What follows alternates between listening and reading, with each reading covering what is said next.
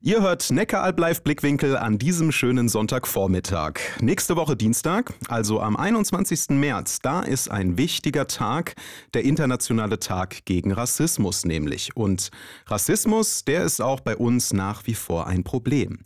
Sylvie Nancha kam mit 17 aus Kamerun nach Deutschland, um hier Germanistik zu studieren. Inzwischen lebt sie seit über 30 Jahren in Freiburg. Sie merkt aber immer wieder, dass andere sie nicht als Deutsche anerkennen wollen. Wenn man einen Mensch mit einer schwarzen Hautfarbe sieht, dann gibt es so viele Vorurteile oder negativen Bilder im Kopf. Es gibt viele Menschen, die der Meinung sind, wir sind fremd und Fremde gehören nicht zu Deutschland. Und das ist eine große Schwierigkeit.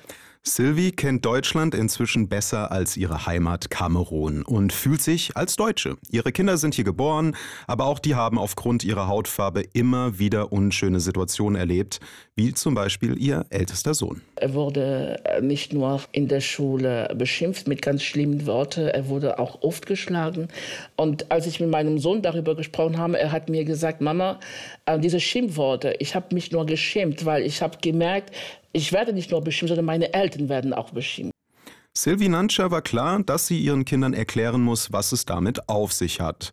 So sind sie zum Beispiel in die USA gereist und sie haben sich dort die Geschichte von Martin Luther King genauer angeschaut. Wir haben uns auch mit der Geschichte vom Rassismus auf der ganzen Welt auch auseinandergesetzt. Und ich glaube, das war auch eine Chance für meine Kinder zu sehen.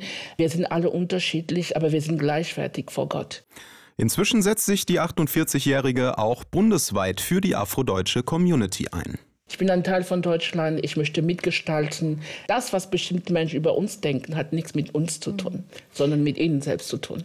Sylvie Nancha, eine starke Frau, die schon viel Rassismus am eigenen Leib erfahren musste, sich aber nicht unterkriegen lässt. Wenn ihr euch zum Thema Rassismus und Alltagsrassismus informieren wollt, dann könnt ihr das zum Beispiel auf der Website des Kultusministeriums Baden-Württemberg.